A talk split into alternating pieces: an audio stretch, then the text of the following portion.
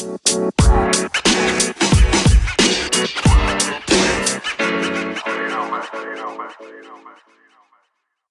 morning, afternoon, or evening, wherever you are in the world. Welcome to DBN News for 4 4 2019, the semi daily news that even plants crave. I'm Anthony, and I'll be your host today.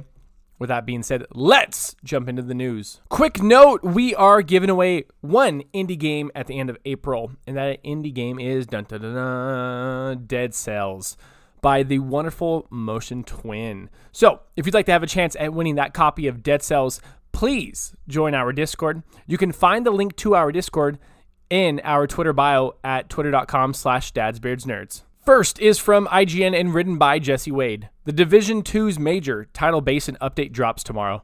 The first update for Tom Clancy's The Division 2 drops on Friday, April 5th, and is called Tidal Basin, part of the Invasion Battle for DC post launch content. Players will find new challenges in Tidal Basin, including a new stronghold that's supported by the Black Tusk faction. Advances to the World Tier 5 will unlock higher, more rewarding gear, despite activities being more challenging. Two new exotic weapons will be released in the update the Pestilence and Nemesis, along with three new gear sets that include True Patriot, Hardwired, and Ongoing Directive. The new PvP map, Fort McNair, will also be released for all players. An Invasion Apparel event will be accessible April 5th through the 25th, where players will be able to collect enemy faction inspired outfits, along with new masks and weapon skins. Event keys will also be available to earn through various in game play and experiences. On April 25th, Operation Dark Hours will join the game as the first eight player raid mode in the entire The Division history, and a later update will give players the opportunity to unlock a new specialization. This is awesome. I'm waiting on Friday. Can't wait for more Division. I've capped out on my gear score. I'm ready to get back up there. Second is from IGN and written by Colin Stevens. Super Meat Boy Forever has been delayed. Super Meat Boy Forever, the sequel to 20 or 2010's punishing platform modern classic, has been delayed past its planned April 2019 release window. Announced by Team Meat on Twitter, the news came in the form of a note reading, We've been knocking out the last bits of Super Meat Boy Forever at record speeds while keeping a healthy and sustainable pace. We are going to keep that pace, which means we will not hit our April 2019 release. Sorry about that. We could have sacrificed our minds, bodies, and social lives to make April 2019, but that's stupid, the note continues. Team Meat isn't some studio owned by an evil asshat corporation that has say over what we do and how we do it. We are fortunate enough to have control over how we work, and we choose not to run ourselves into the ground. The update release date will be revealed in the next trailer for the game, but until then, it will launch after, but not too far after April 2019. I love what they did there. Uh, when, what, what they put evil asshat, aka EA, Ooh, shots fired. Now enjoy this sweet and saucy ad from Anchor. Third is from IGN and written by Jesse Wade. Prince Harry says Fortnite is addictive, should be banned.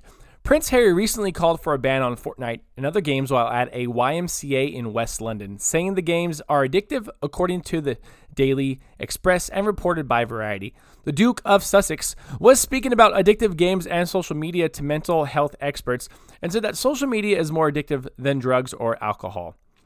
When talking specifically about the Battle Royale for Fortnite, he said, The game shouldn't be allowed.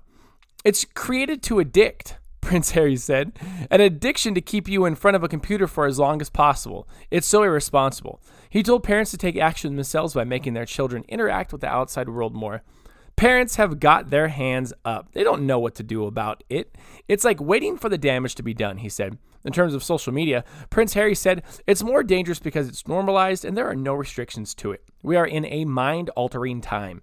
Without that human connection, when you do have a problem, you have nowhere to go, he continued. The only place you might go is online, and you will probably end up getting bullied. Well, Prince Harry, you're fucking wrong. They can also play it on Xbox, PS4, and mobile. And last but not least is from IGN and written by Colin Stevens. As you can see, Colin Stevens and Jesse Wade dominated the news cycle.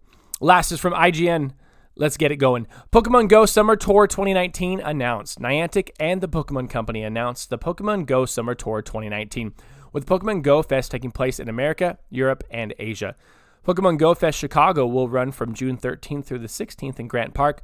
Up from the previous two day event, trainers will be able to catch an array of Pokemon, interact with tangible installations, and participate in exclusive activities throughout the over 300 acre park. Tickets will go on sale through a new Niantic tickets system built within the Pokemon Go app later this month.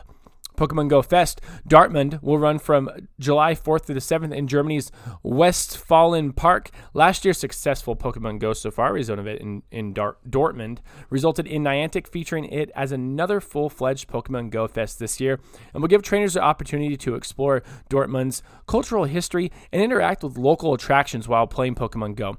Tickets will go on sale later this spring.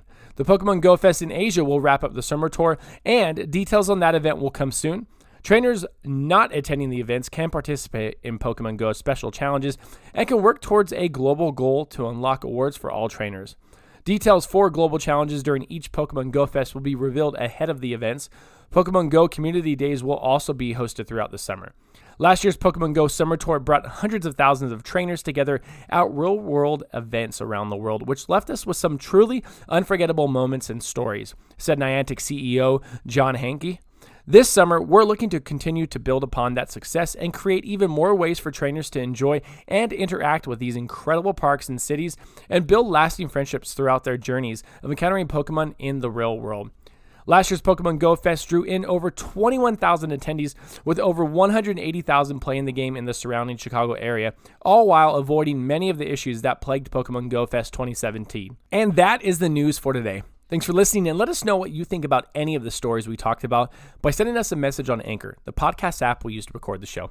If you'd like to support the podcast other than listening, please check out our Anchor page at anchor.fm slash dadsbeardsnerds, where you can donate to us via the support this podcast button and sign up for a monthly donation of 99 cents, $4.99, or $9.99 per month. Find us on Twitter at Dad's Beards Nerds, Instagram at Dad's Beards Nerds Podcast, or if you'd like to be a part of our ever growing Discord community, find that link in our Twitter bio. And don't forget, this month at the, at the end of April, we will be giving away dead cells specifically on our Discord. So once again, that link is in our Twitter bio. Until next time, I'm Anthony. I look forward to making more content for you.